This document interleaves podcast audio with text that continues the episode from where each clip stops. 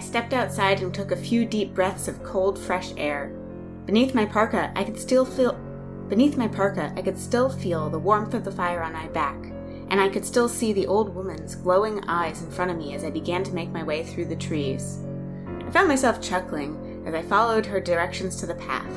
What a story, I murmured to myself. Why did she want to scare me? Probably just bored. I gazed up at the sky. The clouds parted, revealing a bright full moon. As I gazed up at it, a flash of silver moonlight made me blink. The strange silver light washed over me. I felt so cold, cold as ice. Hello And welcome. to Say Podcast and Die. It's a queer pop culture podcast about goosebumps and horror.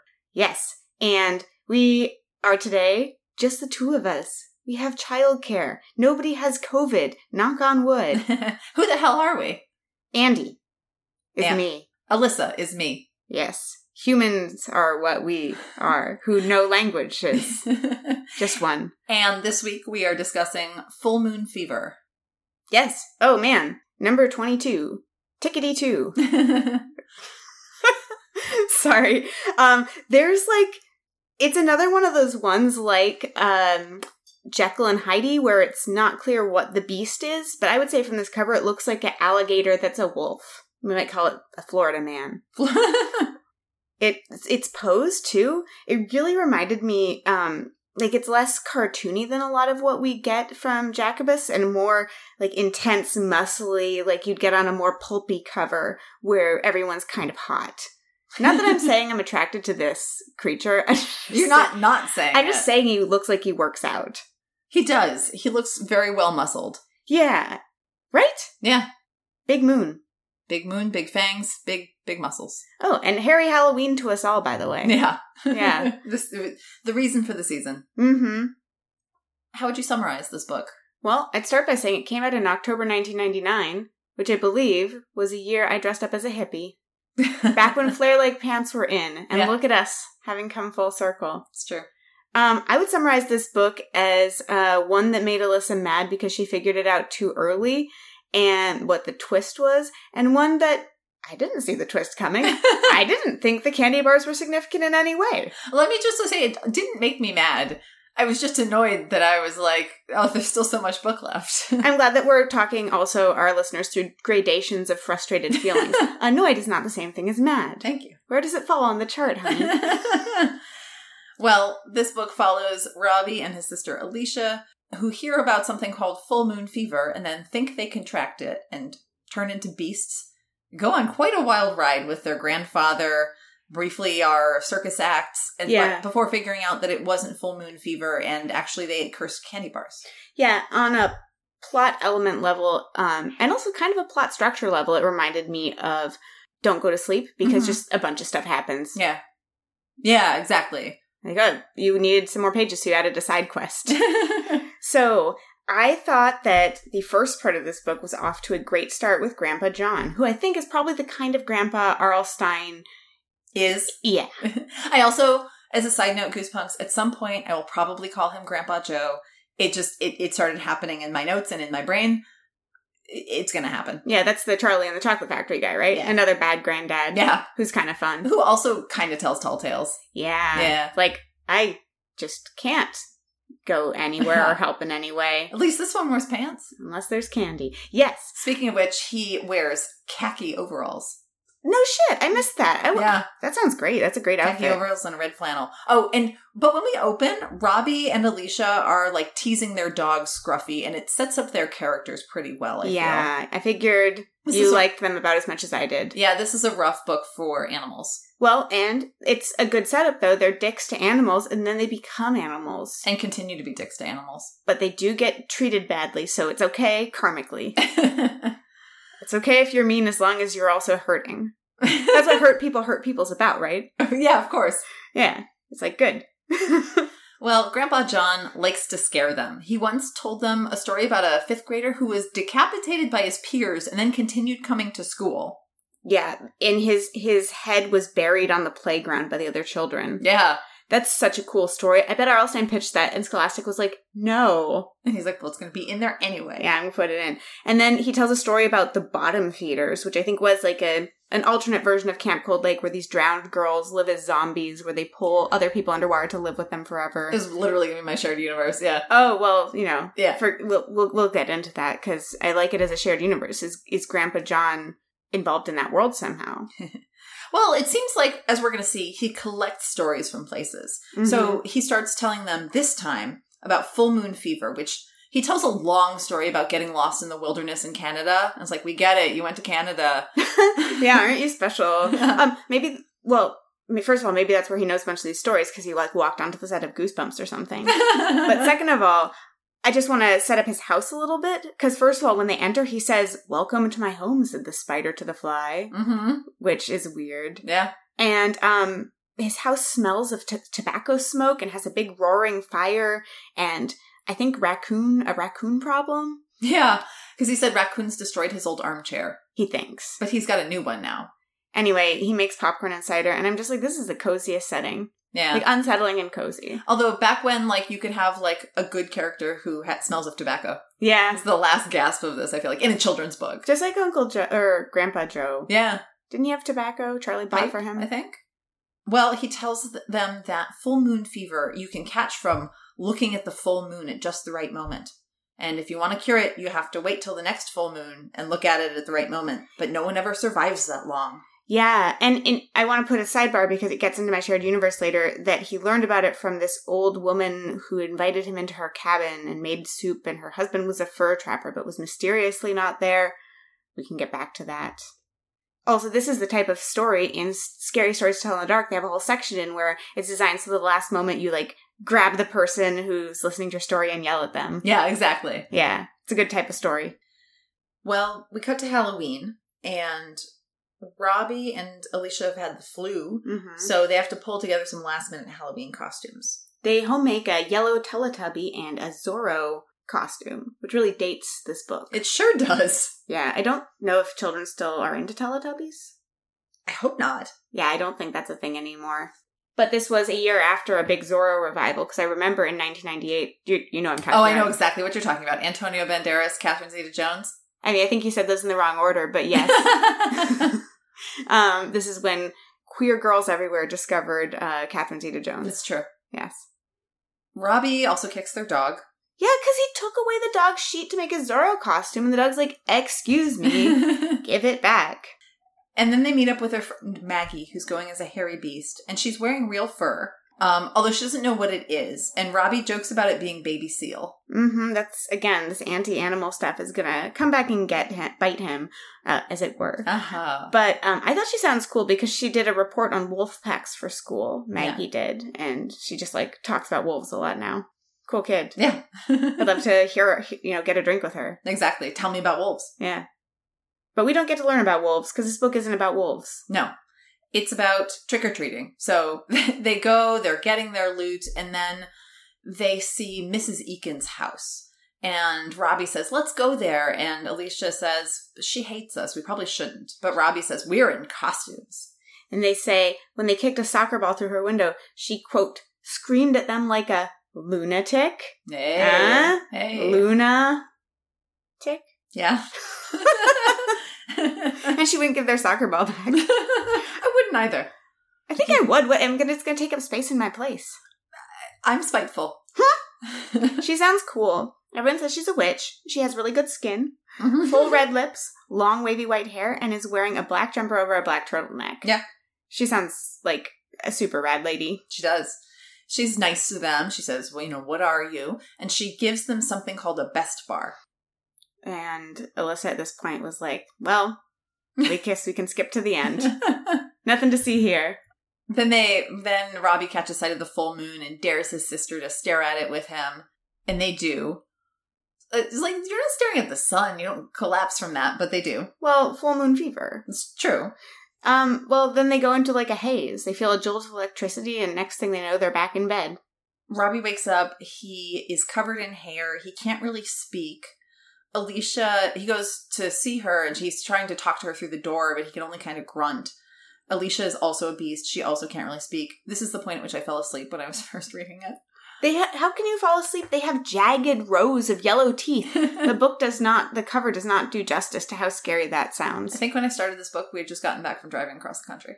Oh, right. Yes. This was a while ago. Mom doesn't recognize them, hmm And is afraid of them. but not afraid enough. Yeah, she says, I'm going to call the police. Yeah, well, I think this is more monster prejudice Yeah. in the Goose because she says, What are you, monsters? And then she's like, Get out of here. Yeah. Yeah. Yeah, she's a real Karen. Mm. And then And- they go rampaging and they love how it feels. Yeah, this is another one of those instances we got, you know, all the way back in The Haunted Mask where unleashing your anger is really satisfying, but you need an excuse to do it. That's what Halloween is. and you call it, oh, being possessed, which I really don't want to be, but actually. yeah. But then they eat live squirrels. Yes, and they can feel it tremble and quiver. Yeah. They see everything through a red haze. Um, at the same time that they're full of this uncontrollable rage and they do all this fucked up stuff, they also feel very in touch with their sort of natural side. They just want to run and eat, and it's all uncomplicated. They don't have to think about, you know, long division or whatever. Yeah, and then the text sort of backs off from the very distorted speech, and then so basically in every sentence you get like one repeated letter. Yeah, they they practice talking. Yeah, and then they decide they have to go find Grandpa jo- not Grandpa Joe, Grandpa John, because he knows about full moon fever, and they say, you know what, Maggie's brother drives. Let's go to Maggie's. hmm but they're so hungry, and so they're just like a lot of this book is them waiting. Yeah. um, which I think makes sense as a monster's life, you know. That's a child's life too. Both, yeah. So they're waiting for everyone to get out of school, and they're just eating like b- worms and bugs. Um, for some reason, they wander over to a shed and trip over a bunch of stuff, and Start crushing a child's bike. yeah, And then a guy comes out with a rake and then sees them and is frightened and they they really aggress him and then Robbie bites him. yeah. I know he's running away. He's like, I bit, I bit a man. I know he says it a lot. It's like I've been a I man. mean, I don't know what else you'd say. Yeah. We do not eat people. you do not bite a man. um, and then they have to eat sewer bugs, which honestly made me gag a little Yeah. bit. Uh, ugh. you know, because you think of like Kobe beef, and then analogize that to sewer bugs, and ugh. I wouldn't have made the Kobe beef connection I just personally. I can't help myself sometimes. Okay. Well, they find Maggie. They manage to convince her that it's them, which is no small feat. It's all Like- that practicing talking. Yeah. And maybe there is something about them that resembles themselves. I think Grandpa Joe John Joe John. Sorry, I know I'm now making you do it. no, that was the, in um Orange County. Jack Black's fake name was Joe John. Remember? Yeah. Yeah. Anyway, Grandpa Jack Black. yeah, Grandpa Jack Black um said forget what I was saying. Oh yeah, said his eyes were still the same. Hmm. I think it was him. Well, Maggie is all set to help them. Uh, she goes to find her brother, and then Robbie starts eating her fucking goldfish. And then she comes back, catches him, and is horrified. Yeah, and then she's like, "Get out!" And so they get out and they throw her pumpkin at the door, and then they eat some of it. They're little pricks. They are. It's kind of funny, honestly. That's like so chaotic. They would really fit in with the kid from Headless Halloween. yeah. Except they seemed like fine before this. Did they? Well, I guess we just didn't see enough of them. Like the kid in Headless Halloween knew he was a big bully. hmm Yeah, he's proud of it. Whereas these kids, I think they think they're fine, but they're kind of dicks. I feel like a lot of Halloween stories are about bullying now that I think about it. Like Mhm. Halloween stories for children, Yeah, a lot of them are about bullies. yeah. Like Hocus Pocus. That's a downer. Well, I mean, it's usually about. Revenge. Yeah. Like um, Trick or Treat, Mhm. also about bullies. And that uh, was a Stephen King story, or the one that's in um, Creepshow that we always mention. We mentioned a few times at Yeah. least. It's just a lot of bully stuff. That's true. Maybe it's because it's night when kids are all out and you're like, oh no, the rules are lifted. Yeah, but Can I'm I- in a mask, and they can't tell who I am. Yeah. Well, they realize they're going to have to walk to Grandpa John's. So they walk all night and they get there and as we mentioned they were able to convince them convince him that it's them. And they, they ate roadkill jackrabbit along the way. Like so much of this book is either waiting or eating disgusting things. Yeah. Which again, I think probably accurate to being a wild animal. Yeah. Not as cool as you might think. Waiting or eat, waiting to eat basically. Yeah, and then what you eating being what you eat being like probably full of bacteria. Yeah, it's a little bit like my life too. well, Yeah, that's what yogurt's all about, right? once Grandpa John, you know, get, gets over his initial reaction. He says, I can't help you because there's no such thing as full moon fever. Yeah, I really made that up. And there is a hot second where the kids are pretty sure they're going to eat him. Mm-hmm. Yeah, they get really, really hungry. Um, it's kind of a mythic moment. I felt, you know, shades of like, what's his name, Kronos eating his children. Mm-hmm. Yeah. yeah. Like, am I going to devour the past generation? Yeah. Well, they keep their appetites under control and they say, Take us to the woman who told you that story. Apparently, that part of the story was real. Yeah. Apparently, he did go to Canada. So we get to go to Canada, on a plane, And, and the, the kids have to fly cargo in uh, animal carriers. and they keep wanting to eat dogs the whole Yeah, time. the Like, other I dogs want under to the break plane. out. Ugh. Yeah. I also just want to flag it is really difficult to fly internationally with animals. So Grandpa John really has the shit together. Yeah, I think he's like a pretty together guy, despite the fact that he can't keep track of his armchairs. Um, also, I was noticing, like, speaking of degrees of annoyance to anger, the way that this book explores anger, I think, is pretty cool. Um, and again, accurate to like what it's like being a wild animal, I assume, because they basically feel just a lot of fear and aggression. yeah. Right? They're like fearful because they're under this airplane hold. They're frustrated because there's all these dogs around and they're hungry and want to eat them and also want them to shut up. And it just makes them like more and more aggressive. And they're confined. Yeah. Well, so they get to Canada. They go into the wilderness and they manage to find the old woman's cabin. Which this is not how I pictured Canada. She comes out with a rifle. Yeah. Yeah. I don't know if they're actually in Canada, Yeah. but uh Maybe they went all the way to Alaska. That makes more sense. S- and and she and so Grandpa John reminds her about the story of full moon fever and she says it's just a story. Yeah, she says she just completely made it up. And when he insists like no, it, it affected my my grandchildren, she says a story is a story. Yes. The end. like a happy tooth is a happy tooth, right? oh yeah, from um Return to Horrorland. I think we're collecting some good aphorisms from the goose verse. You know, if we just put them all into one book and said it was philosophy, I bet some people would be really into it. I would publish the hell out of a Goosebumps aphorism collection. well, this old woman, she says, I can't help you, but why don't you try crazy old Dr. Thorne? it's always a good sign. Sounds promising. and so he's lived in the woods for 70 years. So this is 1999. So he moved there in 1929. ah, stock market crash, you That's think? what I think. Yeah. yeah. He's like, I'm going, going back to nature. Yeah. They go there and they meet a younger man who says, Oh, I'm his son, Dr. Thorne Jr. And they also notice that the house is surrounded by fishing poles, even though there's no water. and there's a boat and i thought this was a deliverance reference because they say um you know someday these woods will flood and we'll be ready Yeah. and uh dr thorne jr his name is roger but everyone calls him wolf but he doesn't know why so i guess i was wrong when i said there's no wolves in this story but that's in this weird like postmodern way the wolf that we get Yeah.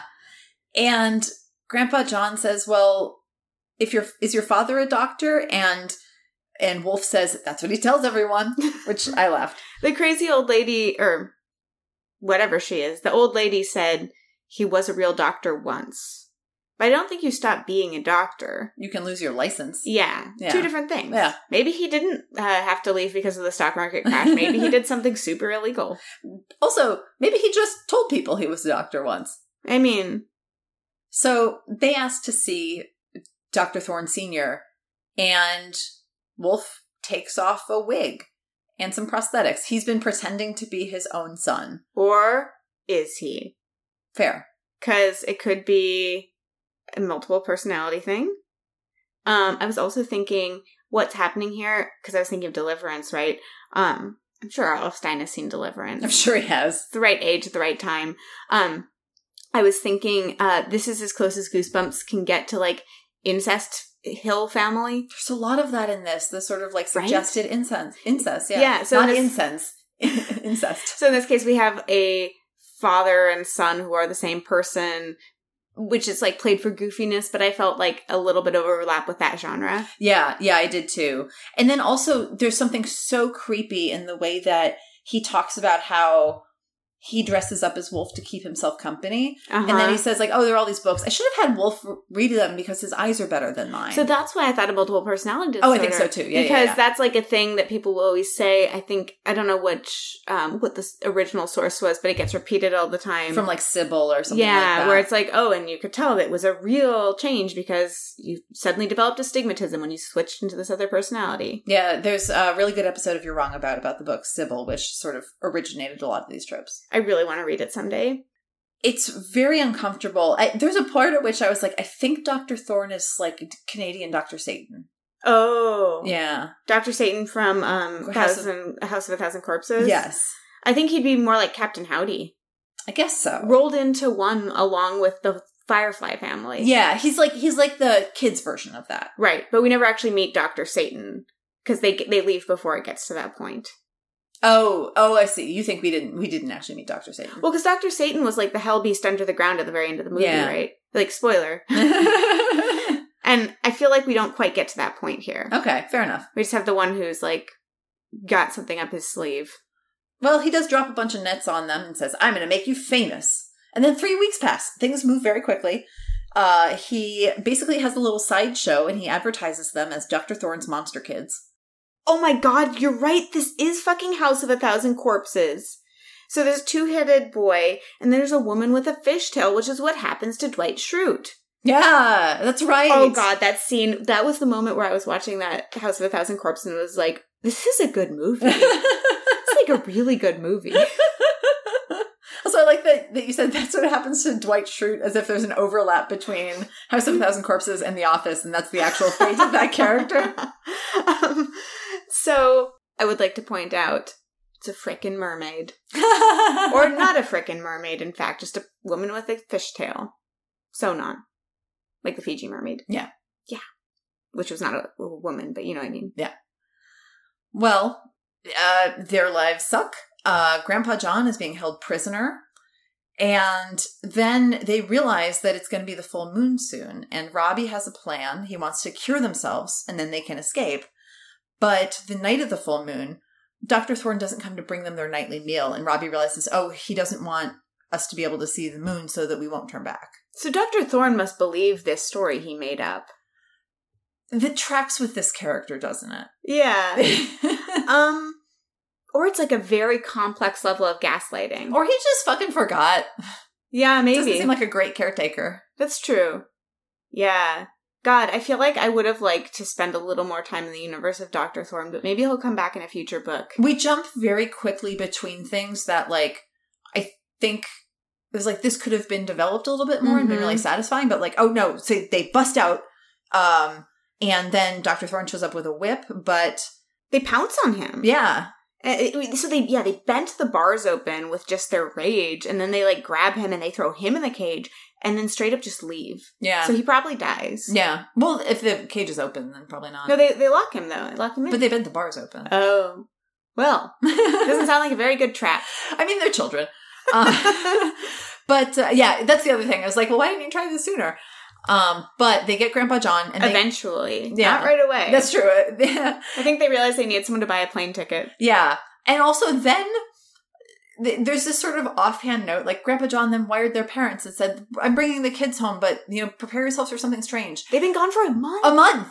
And so like imagine if one of our parents like just took our kid and then a month later you got an email being like, "We're coming back, but sh- prepare yourself, something's weird about her." Maybe this is a having two kids thing.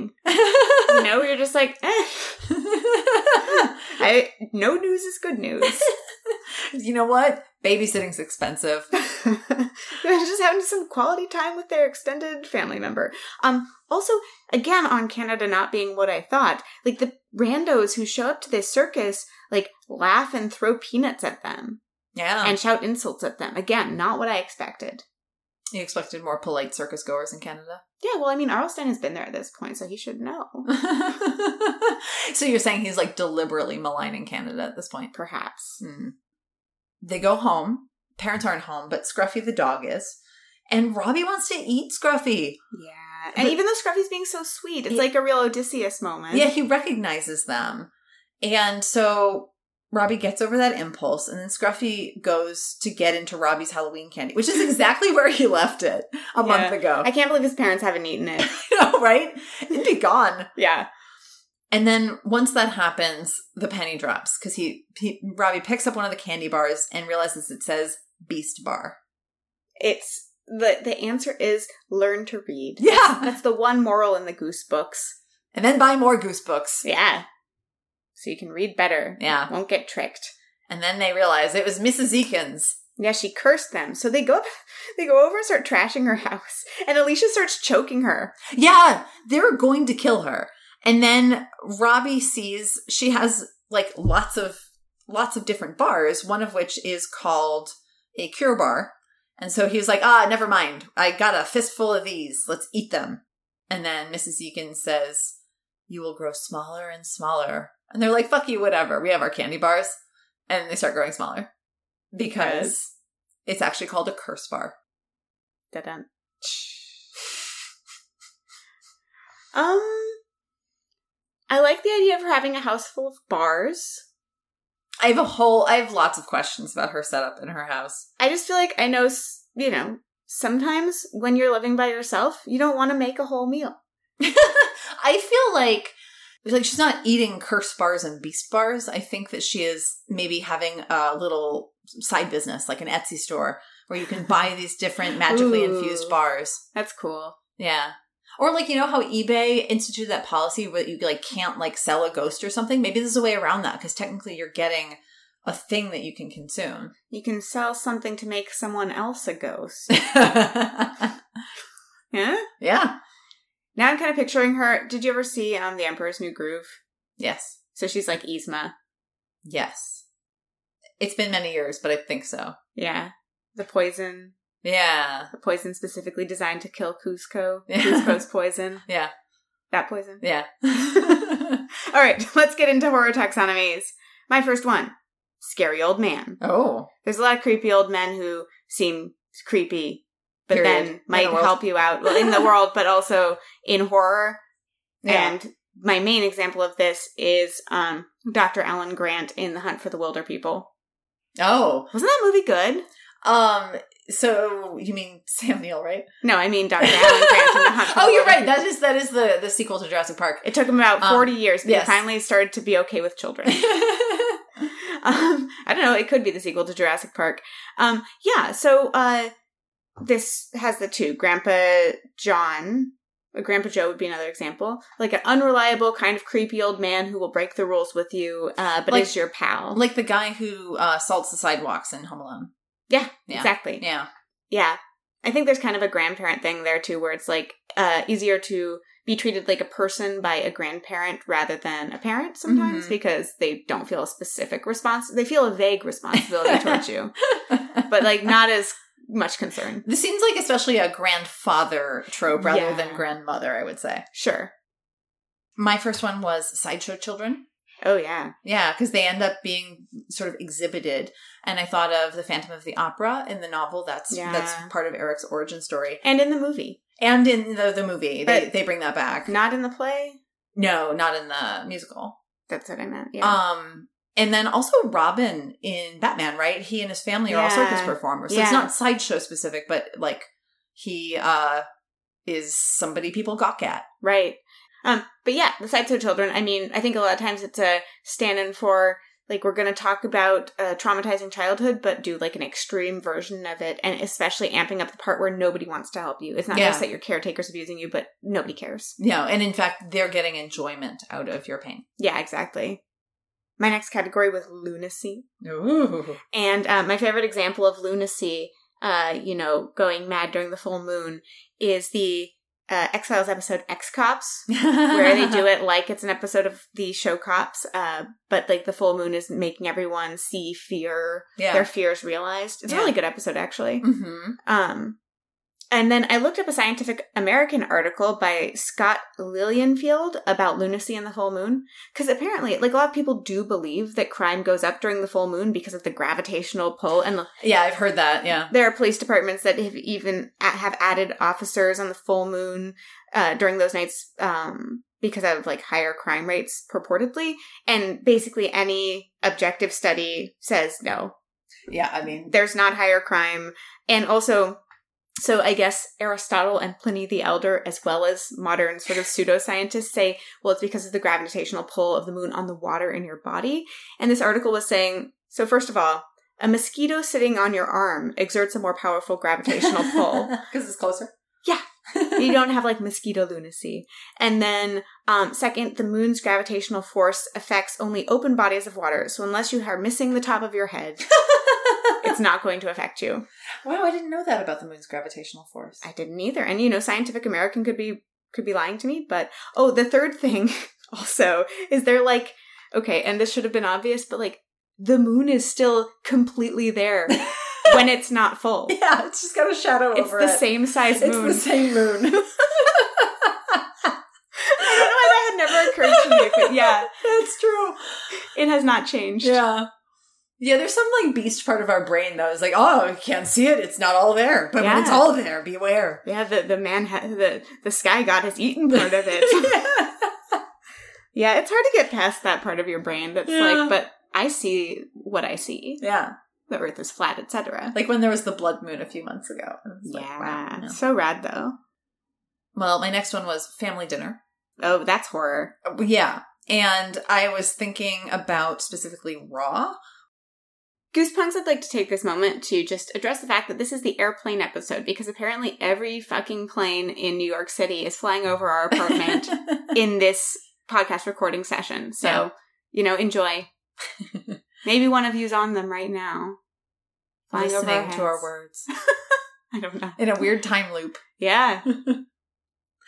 Well, um, so I thought about Raw and specifically the part where the protagonist eats her sister's finger because it feels li- like it's like That was ca- so gross. it's cannibal. It's oh, and I that exact moment was when I took a bite of Twizzler and it was the wrong moment. Yeah. Um, but it also feels like this like stand-in for incest, Yeah. which the moment where they're about to eat Grandpa Joe, I felt like felt very John. uncomfortable. Yes, also Grandpa John felt very uncomfortable in that way Yes. where it's like there's something there's like a an energy and hunger here that is feels inappropriate I agree. Yeah. I mean, there's something pretty intimate about eating a person.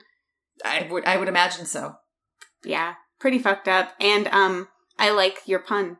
Family dinner. uh-huh uh-huh But yeah, it's like I said it's a Saturn thing too, right? yeah Um, and I think also, like I kind of alluded to then, there's a aspect, a Freudian type aspect of like fear of how generations replace each other and all of that. Um, and then that moving backwards or forwards, the older generation eating the next one or vice versa yeah is a exactly. cause of horror. Yeah. I had fucked up, ho- uh, fucked up hunger as one of my categories. nice Um, I thought of the trope of the hungry ghost because they had this overpowering hunger, which one variation of the hungry ghost is um, like they have like a tiny throat and a really big stomach, but they can't ever fill it. oh wow And I felt like that's kind of how these characters were. Um, and then the things that they ate, wanted to eat were inappropriate. So I thought of like the movie Swallow and the movie Compulsion. oh yeah Yeah. now that i think about it i feel like swallow was almost less upsetting than this book it's just objects yeah.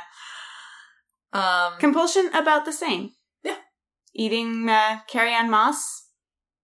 Yeah. Worse than oh eating yeah objects. we should be clear not the Ro- roman polanski compulsion No, no, no. I mean the one where Heather Graham eats Carrie Ann Moss. Yeah. It's a really good movie. mm-hmm. gay Super gay, childhood trauma, eating disorders, chef chefs lots of food chefs. Yeah, really beautiful shots of food.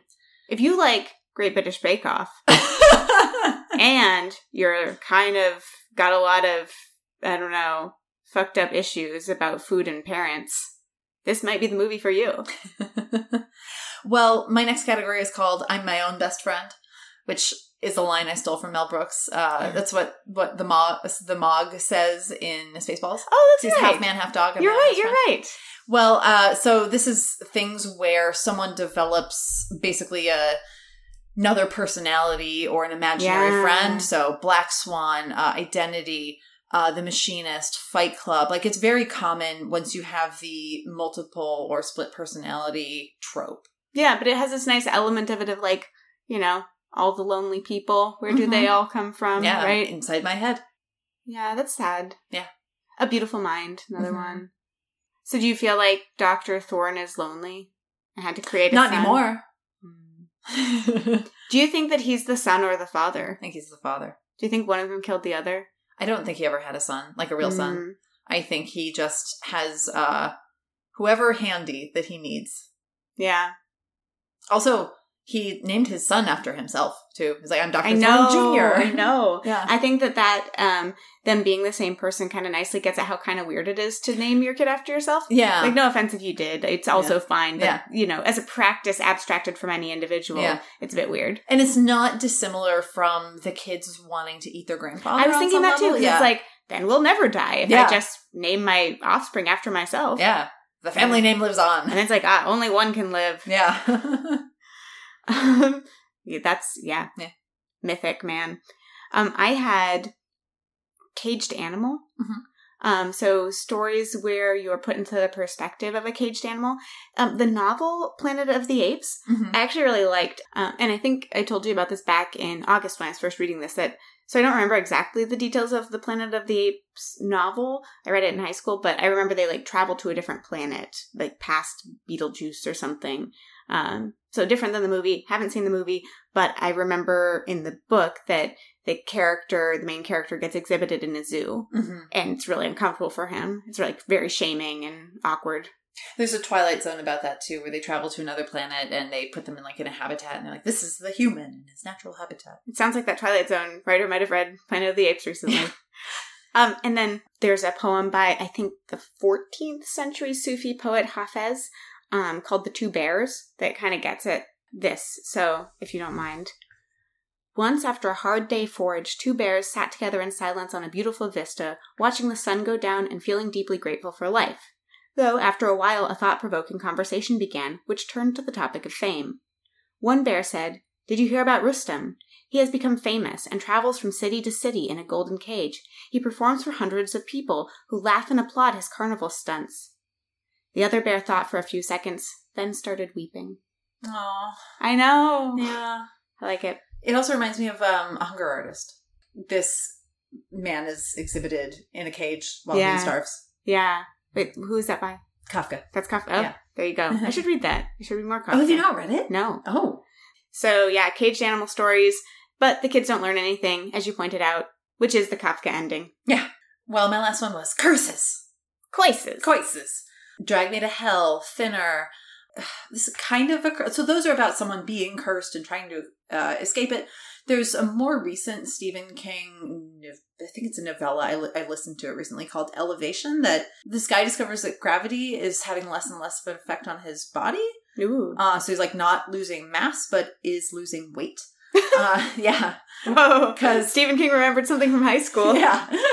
And it, it it doesn't play out like thinner or something like that, but it has the same effect of oh, there's a progressive change happening to your body that you can't do anything about, the same Yeah. way that smaller and smaller thing does at the end. Ooh, that's cool. Good curse too. Good curse. Good curse. Oh wow. Now you just made me think of something I hadn't before, which is um whether any aspect of the curse that this person Mrs. E, Ms. E, what's her name? Mrs. Eckert? Eakins. Eaker, Eakins? Eakins. What Eakins creates, um, if she is in cahoots with Spidey at all, uh, Mm. in camera design curses.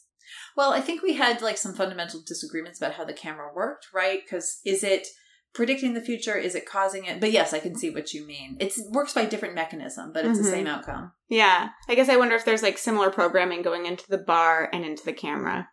I guess so. I don't. I don't know the extent to which you program a bar. What do you call cooking? Programming Programming. food. Okay, fair enough. Um, well, that was a, that was a side uh, point. Um, you were saying that that was my point. ah Curses. curses. My final one was tainted candy. Yeah, it classic. happens on Halloween. Halloween two, I forgot, has a razor blade in a candy bar moment. The kid in the hospital bleeding out his mouth. We already mentioned trick or treat. Anyway, tainted candy bars. Yeah. It doesn't usually happen, but I don't want to say it doesn't happen because it does sometimes, and it's really fucking scary story. Yeah. Shared universe. Yeah. You scooped my first one, which is the zombie lake girls, the bottom feeders, and are they in any way related to the curse of Camp Cold Lake? Yeah, I think that, like you said, Grandpa John has been picking up stories and he's kind of a loosey dark. Yeah, it's true. Yeah. Um, and some of the stories, it seems like, are stories from elsewhere in the Gooseverse.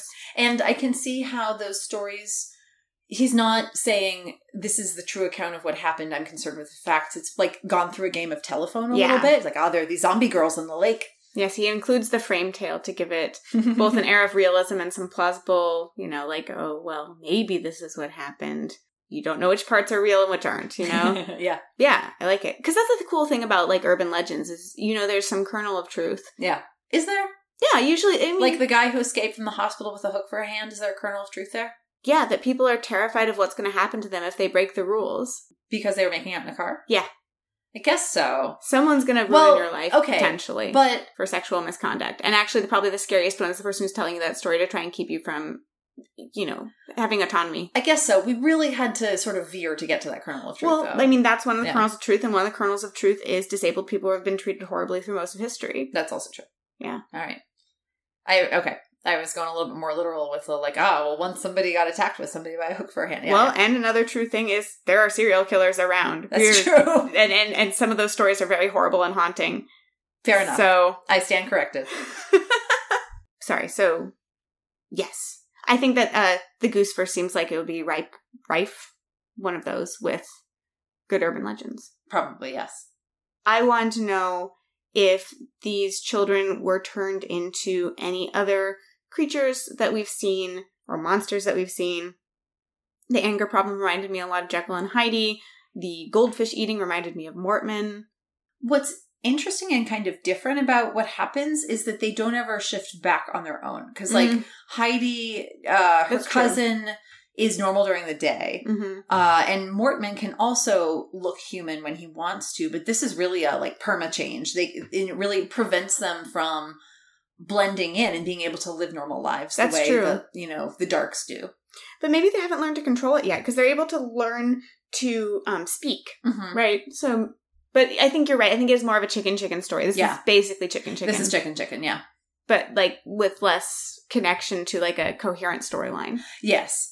Relatedly, my next question was going to be: Does Mrs. Eakins either hang out with or visit the same message boards as Vanessa, Clarissa? These, Yes. This couple. and and the answer is yes Yeah. right yeah i i would love um a s- series you know how there's like the whatever um goosebumps most wanted i would love a goosebumps most witches yeah. um that's just about all these this this crew and their whatever they do have town hall meetings Yeah.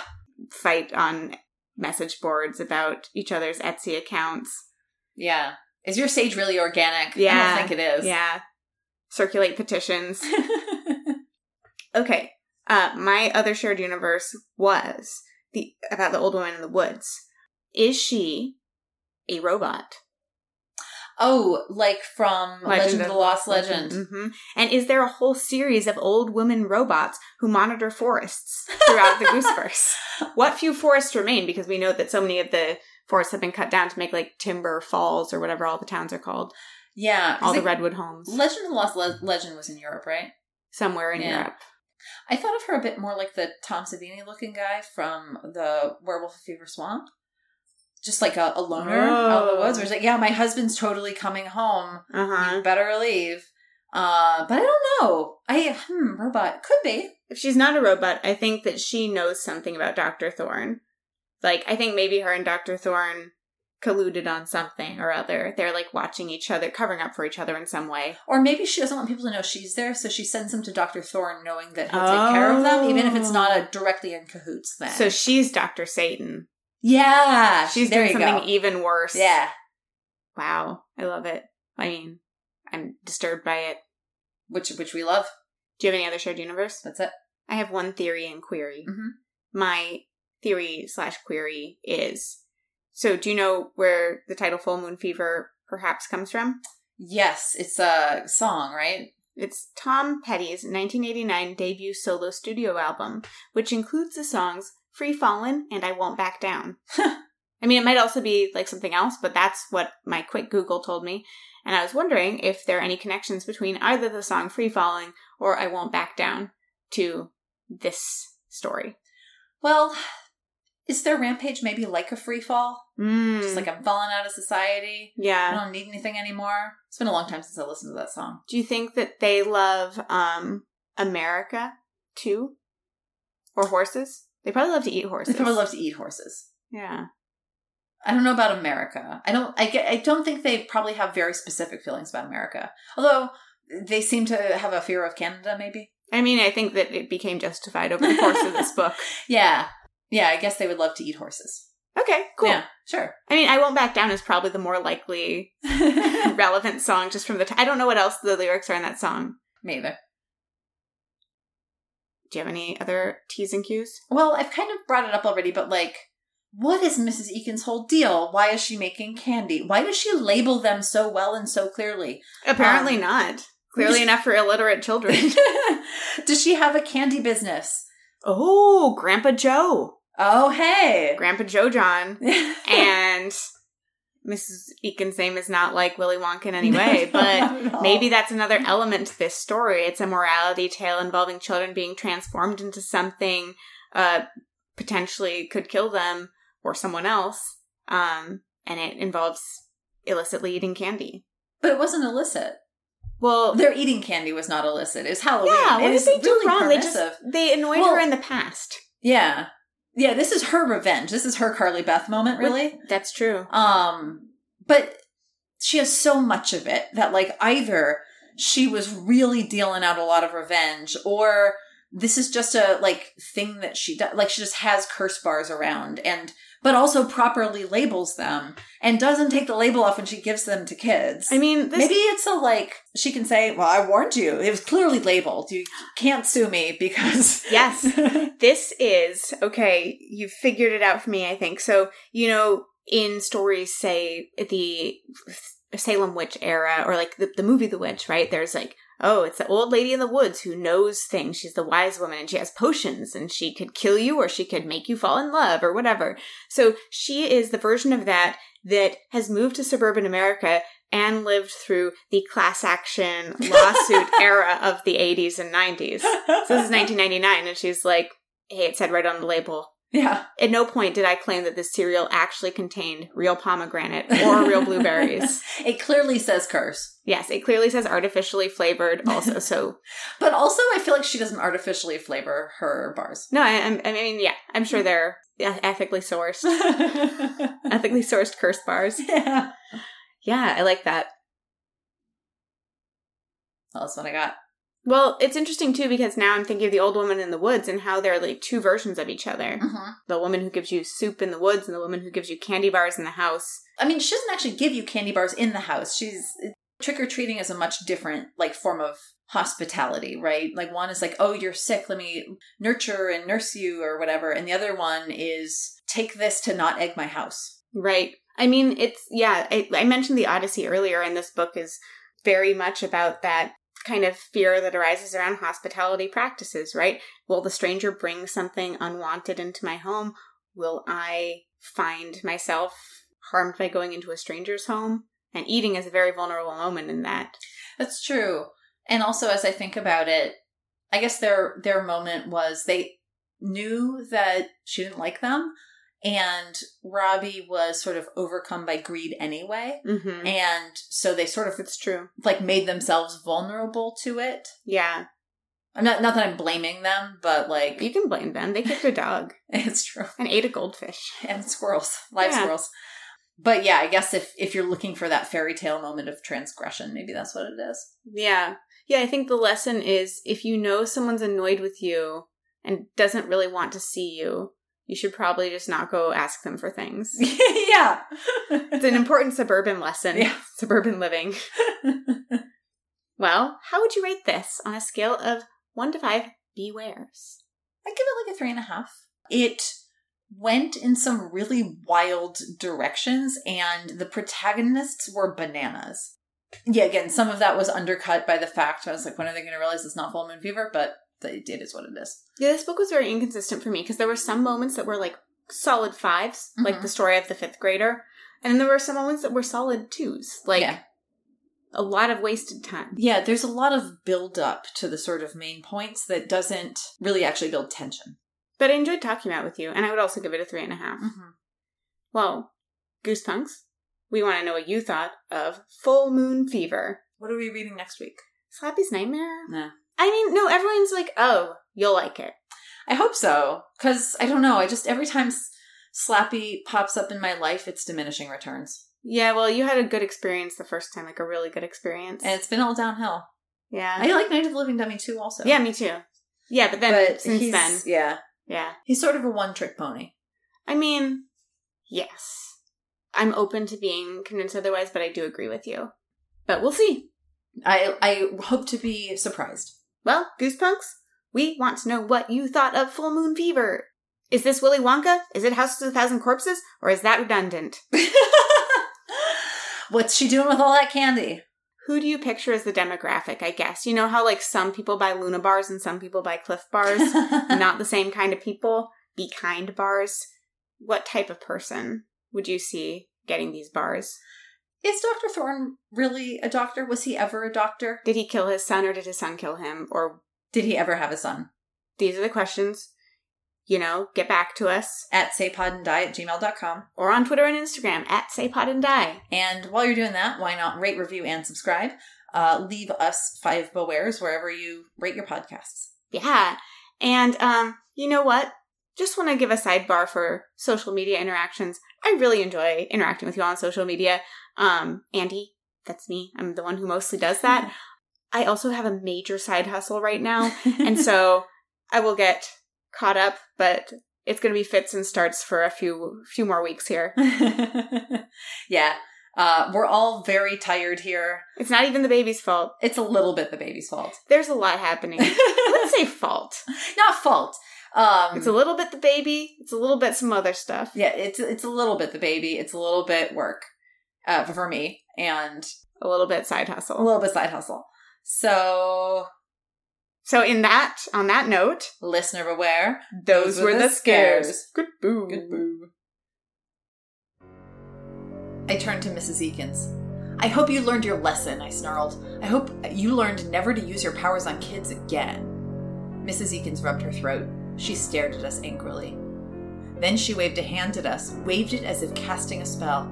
Smaller and smaller, she called out hoarsely, still rubbing her throat. You will both grow smaller and smaller. Afraid that won't work, I cried happily. My sister and I both ate cure bars, and we have enough of them to last us a long, long time. Alicia and I ran through the open doorway, down the front lawn, leaping, jumping for joy. So happy, so happy. We had nearly made it to the street when I began to feel funny, strange, tingly all over. I tripped over my jeans. My feet came out of my huge shoes. Huge shoes? Why were my clothes suddenly too big? I turned to Alicia. I could see her shrinking, her face filled with horror. Let's eat another cure bar, fast, Alicia cried. She raised a candy bar to her face. And then her mouth dropped open and her eyes bulged wide. Robbie, you did it again. Huh? I stared at her. And then I lowered my eyes and read the name on the candy bar wrapper Curse Bar. The strange silver light washed over me. It felt so cold, cold as ice. The silver light vanished. I suddenly felt dizzy. My stomach lurched. I began to sweat. Chills made me shudder, and then my body started to change. My skin itched. Everything tingled and itched. My balls itched. my eyeballs itched.